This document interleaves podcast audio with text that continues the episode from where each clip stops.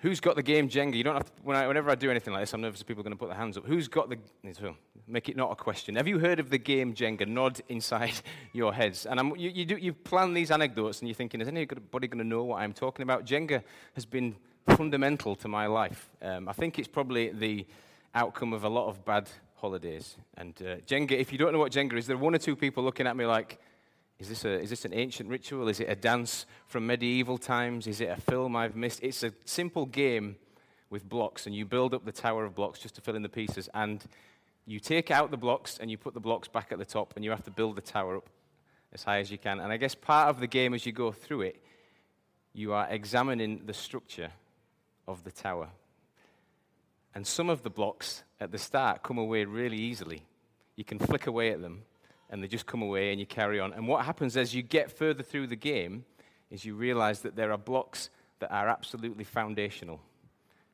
As you tease out this building, there are blocks that bear weight, that can't be moved. I thought a game of Jenga is a bit like our lives. This, this, we build our lives up, don't we? We build our lives around things, and there's parts of stuff that you could just take out straight away, and you could kind of see that, that it's been taken away, but structurally, it wouldn't change a lot. But there's parts of our lives, things that we build our lives on, that if you even nudge away at, our tower comes falling down. With the game of Jenga, as you're playing it, you'll realize that you only get to see the foundational blocks when the tower's about to fall over. I thought that's quite an interesting concept. Often we don't really get to know about ourselves. We don't really get to understand what the foundations our lives are built upon until the storm hits us till life gets really tough. And then you're that leaning tower about to collapse, and you have a look down at the foundations of your life, and you get to see what the things are that bring you security, what the things are that bring you peace.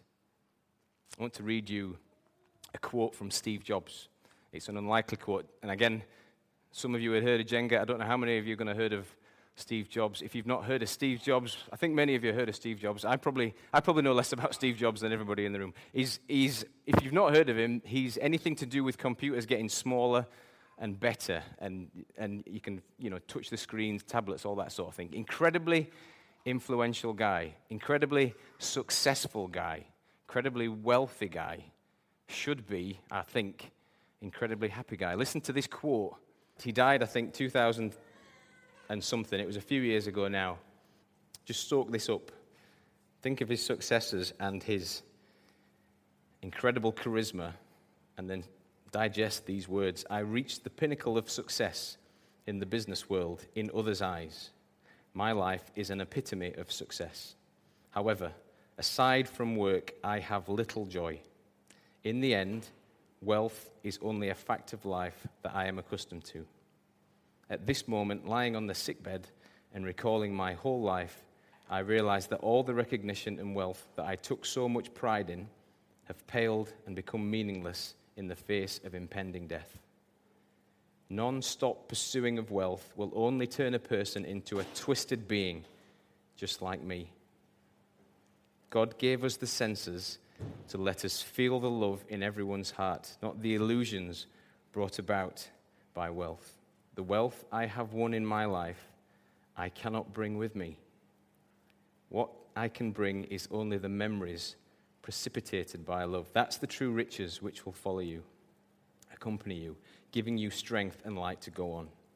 Material things lost can be found, but there is one thing that can never be found when it is lost life. Treasure love for your family, love your spouse, love your friends, treat yourself well cherish others. I just found that quote incredible. This guy that has just done everything. If you were a guy in your at any age, really, you'd probably want to be this guy. And yet, this guy looks back at his life from his deathbed and he's looking back down, I guess, as his tower's beginning to fall over, and he's checking out his foundations, what his life is built on. And he's saying, it's not built on good foundations. Incredible man, incredible achievements, but he's looking down at, at the foundations of his life and is dissatisfied. Not only is he dissatisfied, but, and this is incredible, and this often happens, he's got a sense that his life matters. Not, I don't think, a Christian, I'm pretty sure he wasn't a Christian. Maybe he made a conversion on his death, I don't know. But he'd got this sense that his life mattered somewhere in the bigger picture. In his deathbed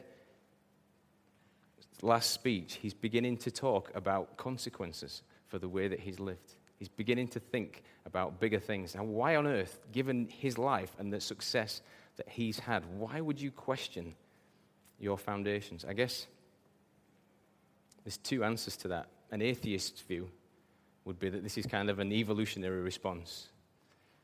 You look back on your life and you have to give yourself some meaning. It's kind of something that you learn, a way to make you feel better. But a Christian response, and this is what I just want us to spend a few minutes thinking about, a theological response would be to say that within the heart of man, there remains the concept of God. We, as human beings, have a sense that there is something bigger out there, that our lives matter, that they have meaning. And even Steve Jobs got that. A couple of human traits. It is a human trait, I think, a human fault to build your lives on bad foundations. But it's also a human trait, I think, that we sense God. And when these two things come together, and they do often when the storm comes and when times are hard and when the Jenga tower is just about to tip over, when these things come together, then salvation is really close. It's incredible how often it happens in people's lives. People that don't know anything about God, don't have any interest in God, get to a point where they think about their foundations, like Steve Jobs does. They look back at the foundations of their life and they have a sense of something bigger. And when that happens, people, what I want to scream at Steve Jobs is you're thinking, unbelievably, at this late stage in your life, the thing, the question that you're asking is, where does God fit in? Steve Jobs and it's tragic, recognized, I think, in the last week of his life that there was a hole. And I was desperate to find another phrase than the God shaped hole. Desperate, because it sounds a bit cheesy. And I feel like I'm 37, I'm not ready to use phrases of that level of cheese. But there, here we go. Steve Jobs, I think, had a God shaped hole. I just want us to explore this idea for a second. Before we do that, uh, just to sort of bring some of these thoughts together, in today's story, Jesus confronts some Jewish leaders with the news that they are rejecting the offer of his firm foundations. That's where we're kind of heading back to. They have got their hearts set on their own little kingdoms, they have begun to build their little empire. And Jesus confronts them with this verse. This is your take home verse. For the stone the builders have rejected has become the cornerstone. Jesus is saying that you've rejected him. That's the big line from the sermon. You've rejected his offer he is the answer. He is the cornerstone. He is the firm foundation you can build your life around. Let's jump back to this idea just for a second, a little intermission, a little side stream that our lives, we, in, within us, within all of us, there is this sense of something bigger. Ecclesiastes 3:11 says this, God has placed eternity in the hearts of men. Just stumble across that verse for a second. God has placed eternity in the hearts of men. This idea that Steve Jobs had, that there is something bigger out there, this way that causes us to be moral, that causes us to think that our lives matter, that our little stories somehow fit into the bigger picture. God has placed this within our hearts. Ecclesiastes 3:11. God has placed eternity in the hearts of men. Let's try and have a look at that theologically. Why would that be? So skip back with me in your Bibles um, you don't have them with you, but in your, in, in your mind's eye, right back to the beginning, to Genesis chapter 1, 2, and 3. What do you know about Genesis chapter 1, 2, and 3? Most of what I know, and I realized this as I was thinking about it, is, is what I got taught at Sunday school. It's interesting. And a lot of the concepts that I have are Adam and Eve, nudity, the apple, and man and woman screwing it up. These are the concepts that I have. But there's some beautiful, big theological truth at the start of Genesis chapter 1, Genesis chapter 2. I want you to think about, and this is another image I had God walking around with man and woman. And I just, in the cool of the day, and I just had this image that they were just wandering around looking at roses and chit chat. And there is that sense that, in a literal sense, that God does walk around with man and woman. But I think the passage is saying way more than that. Think about what it means. Think about the position we occupy today. God's holiness means that we can't stand in his sight. Our sin means that we can't get near to God. But there was a time in human history when mankind had such a relationship with God that they could walk with him. in the cool of the day. What does God say about his creation in the first couple of chapters? He says, It's good. I've made this, it's good. I've made this, it's good. And he gets to a point where he emphasizes it and he says, It's very good. What is God saying? God is saying, This is perfection. We need to absorb this. Human history, human beings in our DNA, deep within us, have experienced a time when we have walked at perfect peace with God. We have experienced his rule and reign in a perfect way. Think about it.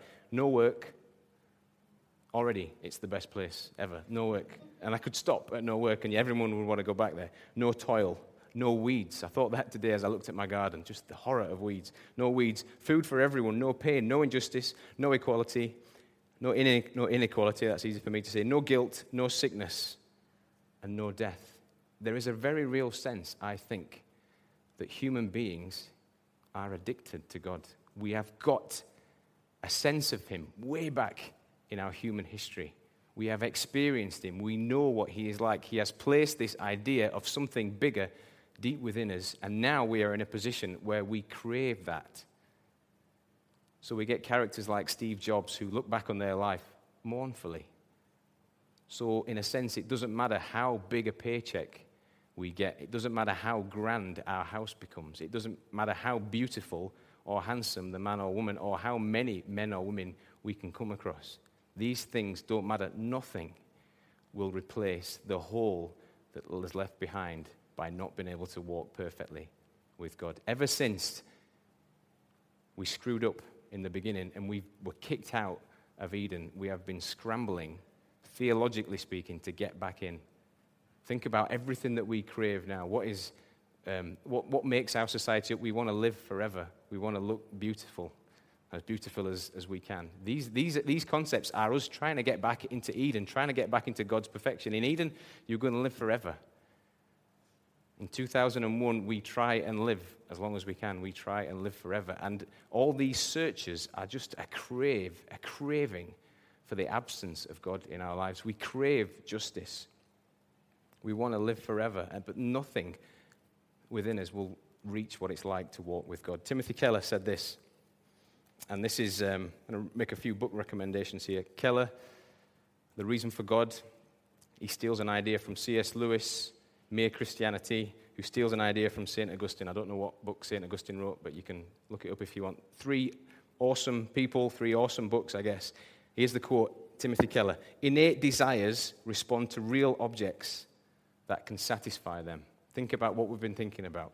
Innate desires respond to real objects that can satisfy them. One of the, um, one of the dramas of being a preacher, or at least for me, means that on Sundays I don't really eat.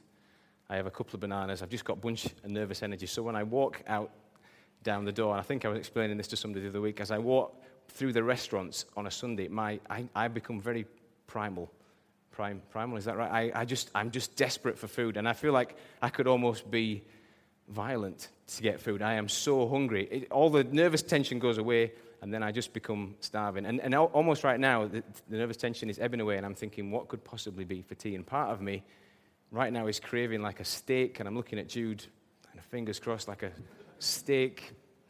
There's a shake of the head. There's a steak dinner. So there's this reality that even though I crave a steak dinner. It doesn't mean that I'm necessarily going to get a steak dinner. but what it does mean is that a steak dinner has to exist. In order for my innate desires to want it, the steak dinner has to exist, not, not for me tonight. These innate desires that we have as human beings point towards something that is certain. We have appetites, which mean that there is food. We thirst that can be quenched by water. We've got sexual desires because we can procreate. All these desires point back towards something certain. Innate desires respond to real objects that can satisfy them. It is deep within our being to search for God. Something deep within us, even the staunchest atheistic person amongst us, and that's almost definitely not a word, has a desire, has a God shaped hole that can never be filled without a relationship with God. It's also, even though all this is true,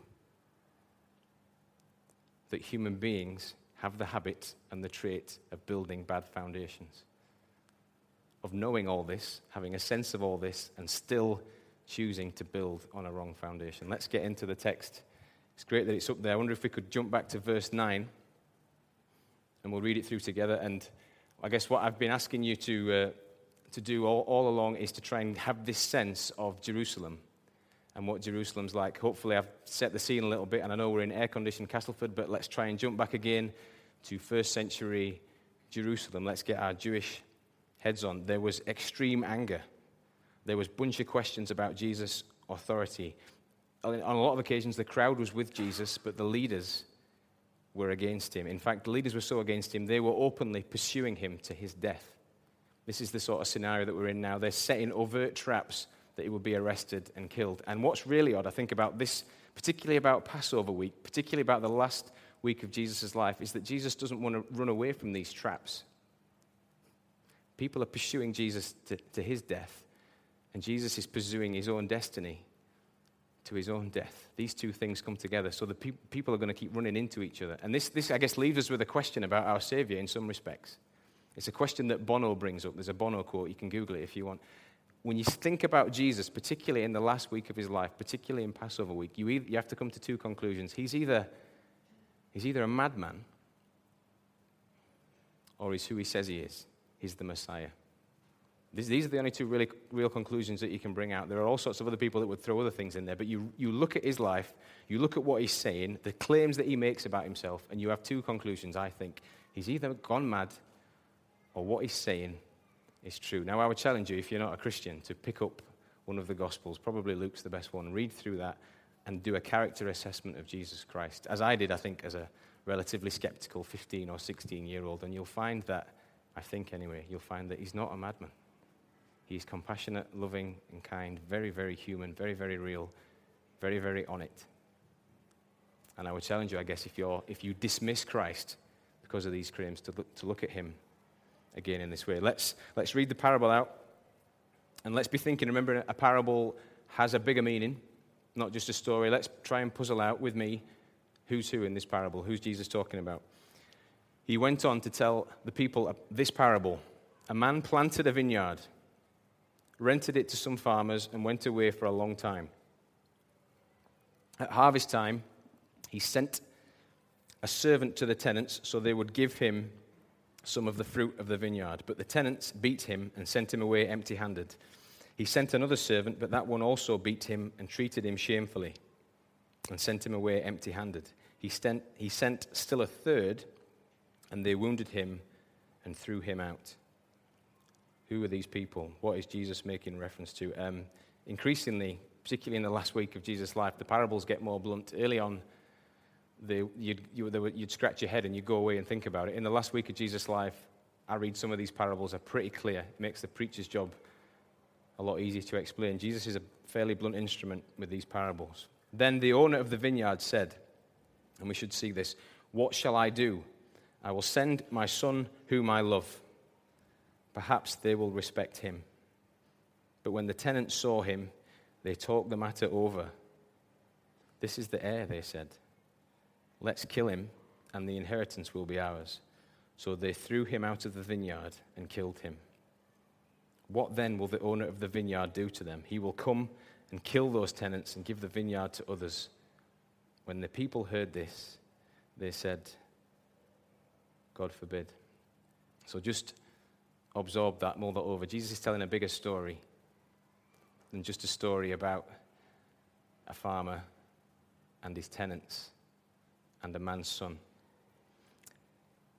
These kind of disputes, when you, when you dig around a little bit, they were quite commonplace in, in this time. Um, land and titles were logged and written down, but they, they, it wasn't in that same liturgical sense that we have today, where everything's pretty certain. It was a bit more up for grabs. And there's a, there's a Jewish law that you can dig out. And if you are an occupant, if you're in occupancy of a plot of land for over three years, then you can make a land grab, land grab claim. That's easy for me to say. You can, you can try and claim the land. And, and somewhere in the back of the parable, I think that's what Jesus is hinting at here.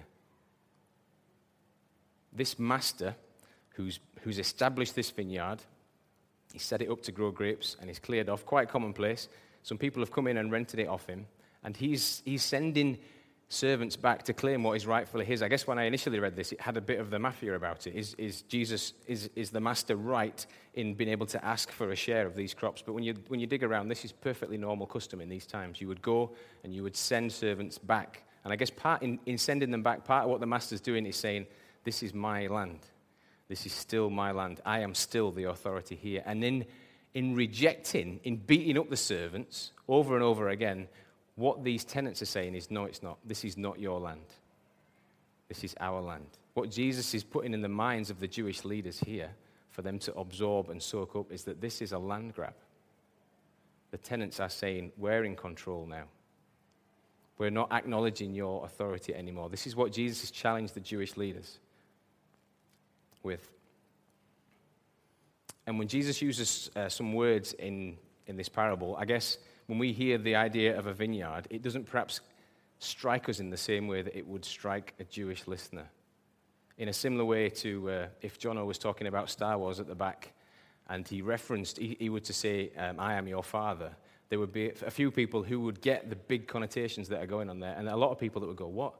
I really don't know what that means. Or he was to say something like, I find your lack of faith disturbing. There would be a few of us that would, would absorb that and, and, and almost be able to picture the scene, and it would have a deeper level of meaning for people who knew the frame of reference that Star Wars from from. But some, some of you would listen to that and think, I don't know what he's talking about. When Jesus uses the word vineyard in this parable, we might imagine grapes, a Frenchman, a bottle of wine. The Jewish nation, the Jewish leaders immediately have their ears pricked. They know exactly what Jesus is getting at. Jesus is saying, This parable is guarded against you. I sent servants to bring me back fruit. I let you occupy the land, and you have abused both these positions. This comes directly against the Jewish leaders. So, these words, this idea of a grapevine and an unfaithful grapevine, is cutting to the Jewish leaders. It's an attack on them, and they know that. But Jesus cuts deeper than that. Jesus uses this expression, and again, similar in a similar idea that some, that some words are more familiar with us than others. Jesus uses a phrase that, that we will get where he's coming from when I say to you, I will send my son whom I love. I think we have a picture of what he's talking about, but from a Jewish perspective, there are a lot of connotations to hearing this phrase. This is my son whom I love. We think, probably most of us will get that he's talking about Jesus here. But if you've got a Jewish ear, if you've grown up in a Jewish household with a dad or a rabbi down the road who's going to tell stories, then there are other pictures that will come to your mind when you hear this phrase. Maybe you can recall some of them from your Sunday school stories. I will send my son whom I love. Back in Genesis chapter 22, God calls Abraham and he says to him, I want you to take your son Isaac, your only son, whom you love, and I want you to take him up Mount Moriah. And some of you now, as I'm beginning to tell this story, are remembering what's going to happen. I want you to take him up Mount Moriah. I want you to get to the top, and I want you to sacrifice him there. And they get to the top of the mountain, and there's a ram in the thicket. And God says to Abraham, You don't have to do this. I can see your faithfulness. The Lord I have provided a way out for you. And Abraham absorbs this. And he names this place, the Lord will provide. Interestingly enough, this same place is exactly where Jesus is now, on Jerusalem, very same place. And Jesus confronts them with this idea, this notion. And you can imagine if you're a young Jewish guy, you've had your dad or your granddad or the local rabbi tell you stories when you've been worried about provision, when you've had no food to eat. Your, your dad's sat you down and he said, Let me tell you a story about how God will provide. Let me tell you about Abraham and Isaac. Let me tell you about the way that God challenged him to take his son, his only son. And as the Jewish leaders absorb this, they are cut deeply because they are getting a bigger picture of God Jesus is saying, You know how God works. You know the way that God moves. You know that God demands a sacrifice. You know that the response that's appropriate is for you to be faithful. You know this, and yet you are rejecting Him. Israel should have known this, but they didn't. The parable is against Israel. They abused their position as tenants. They made a land grab. They rejected the message of the prophets and they rejected God's Son. What Jesus does, I think, in this parable is incredible. He kind of condenses so much of the Bible narrative into one story. We get loads of the Bible in one story the rejection of the words of the prophet and the sending of the Son. I think it's great how we use the Bible. We use it in all sorts of different ways, don't we? We get real comfort from the Psalms. We learn lessons of Israel's past. We sit under the teaching of Paul. We can marvel at God in creation. We can wonder and hope and gaze and learn from Revelation at what God's going to do in the end. But what Jesus does, I think, in this parable, is he reminds us that it's all ultimately about Him. We pick our Bible up, we use it for all, we dip in and out, use it for all sorts of different things. And that's good and it's helpful and it's good to get comfort and it's good to sit under the teaching of Paul and everything else. But ultimately, without Christ and without Christ's cross, then none of it really makes any sense if you're not going to accept Christ and his cross as, as fundamental to the story, then you can, I don't know, you can do what you want with the Psalms, really, because they don't count. It's all about Jesus, it's all about him. This whole story is pointing to him. I think it's good for us every now and again when we think about what our Christianity is, when we think about what it looks like, to remind ourselves it all stands on the cross. It's all about him. We make it lots of different things. We make it about people we like, people we don't like, the way we do worship, the way we do, the way we do songs, what we dress, what we wear, everything else. Actually, it's good for us just to stop. We can even make it about what time we pray at, where we are on our own personal journey. It's all about Him. It's good for us sometimes just to stop still and give that hill on Calvary its place. And remember that actually, without that, we're not saved and the Bible loses its impact. It's all about the cross. And Jesus confronts them with this. He confronts them with the fact that it's all about him in these last few verses. Verse 17. And I guess the imagery changes from, from a vineyard to a workyard with stones and rubble. Jesus looked directly at them and asked, Then what is the meaning of that which is written? The stone the builders rejected has become the cornerstone.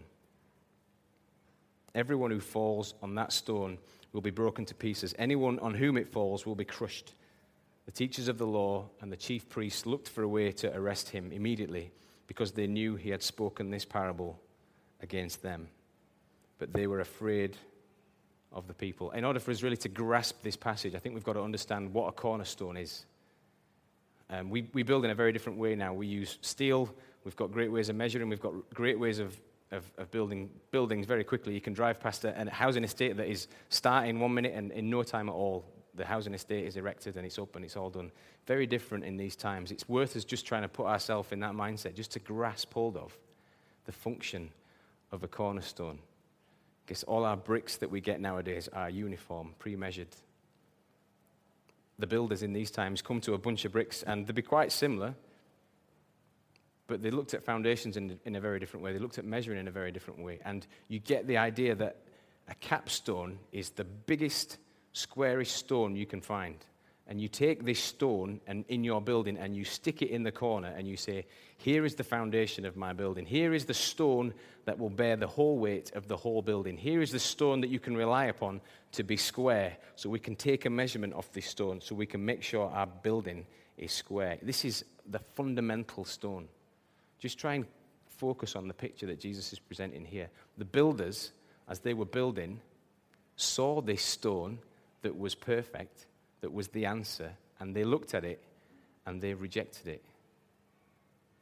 And I guess the picture goes on that actually what the Jewish nation did was they built their, they took their own stones and they built their own buildings and they carried on building their own buildings. This stone that Jesus is talking about, that he is pointing us to, that is fundamental, is essential, it's structural, it's foundational. And Jesus is implying, You've looked at me, you've seen me amongst the stones, you've seen that you're building a building, you've looked at my credentials, and you've passed me by.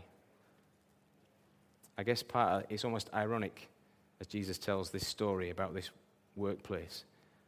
If anyone should recognize a good cornerstone when they see it, it's the builders.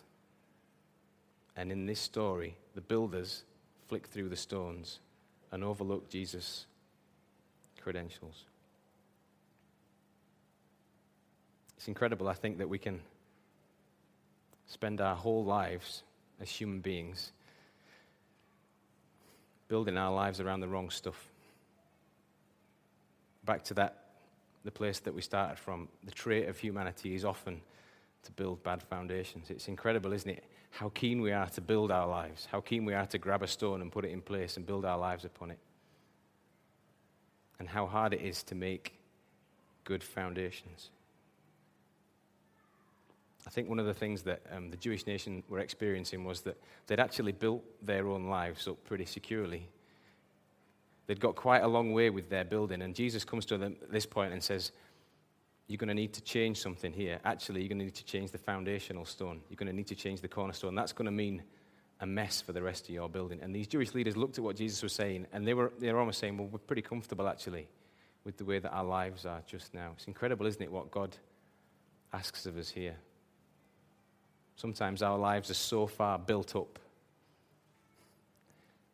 We've grabbed so many different stones and we've built our lives on these stones. For us to hear God's word and to be challenged and think, actually, if I'm to make Christ foundational in my life, I'm going to have to make a real mess of this building I've already put together. It can be a real challenge when we think about what that means to put that into practice.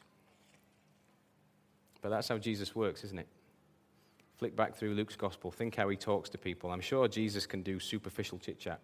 I'm sure that he did. I'm sure he talked about the weather. But often when we read the stories of Jesus, it's not superficial chit chat. We often, there's probably social etiquette. There's only so far you can go in a conversation before it becomes invasive and people look at you funny. Jesus, when he asked questions, he didn't ask questions that were superficial. He asked questions that got right to the heart. What does that verse say? Man looks at the outward appearance, but God looks at the heart. So many of the questions and the changes that we make to our lives are superficial, aren't they? And when Jesus does business with people in the New Testament, we see somebody who constantly works at people's core, constantly works at people's foundations. His chat isn't superficial, it gets to people at their core. How does Jesus describe a wise man? A wise man, Jesus says in Matthew 5, I think it is, someone who digs down deep and builds his house upon a rock, so that when the storm comes, the house will stand firm. That's a wise man. A wise man is somebody who doesn't treat life with a superficiality, but acknowledges that actually, in order to build on firm foundations, what's really required, and I love this, and I've overlooked this, I've read this loads of times and not read that the guy not only builds his house upon a rock, but that he digs down deep into the rock. It's a challenge for us. What are our foundations? How is our Jenga tower doing? Probably, probably it's okay. Probably at the moment um, there's no storms. The tower stands up all right. You can pull a few stones out and nobody will know any different. Really interesting in this verse, I think that God's word doesn't say if the storms come. It says when the storm comes. There will be a storm. And in that storm, it will matter where our foundations is. One day we will look down at our life, often as our tower is tippling over, and say, right, what is it that my life is built around? What is it that really counts in my life? Christ presents himself to the Jewish leaders here and says, Here is a way for you guys to get everything straightened out. Here is a way for you guys to build a tower that will last for eternity. Here is a way for you guys to become right with me. And the Jewish leaders, well, you know how the story goes. They rejected him. And I guess we leave the question what will you do? What will I do with him? I just want to close with a benediction from uh, Philippians 2 5 to 11. I guess the sense of the parable at the end is that it doesn't really matter what we do with him. Christ will be exalted. Christ isn't saying, I'd like to be cornerstone. He is saying, I'd like to be cornerstone of your life. But he's saying, in an ultimate sense, that's going to happen. In eternity, the way that the world looks will be entirely shaped by me, and you'll have to all come to terms with that one day. Philippians 2 5 to 11 says, In your relationships with one another, have the same mindset as Christ Jesus, who, being in very nature God, did not consider equality with God something to be used to his own advantage. Rather, he made himself nothing by taking the nature of a servant, being made in human likeness, and being found in appearance as a man. He humbled himself by becoming obedient to death, even death on a cross. Therefore, God has exalted him to the highest place and given him the name that is above every name, that at the name of Jesus every knee should bow in heaven and on earth and under the earth, and every tongue acknowledge that Jesus Christ is Lord to the glory of God the Father.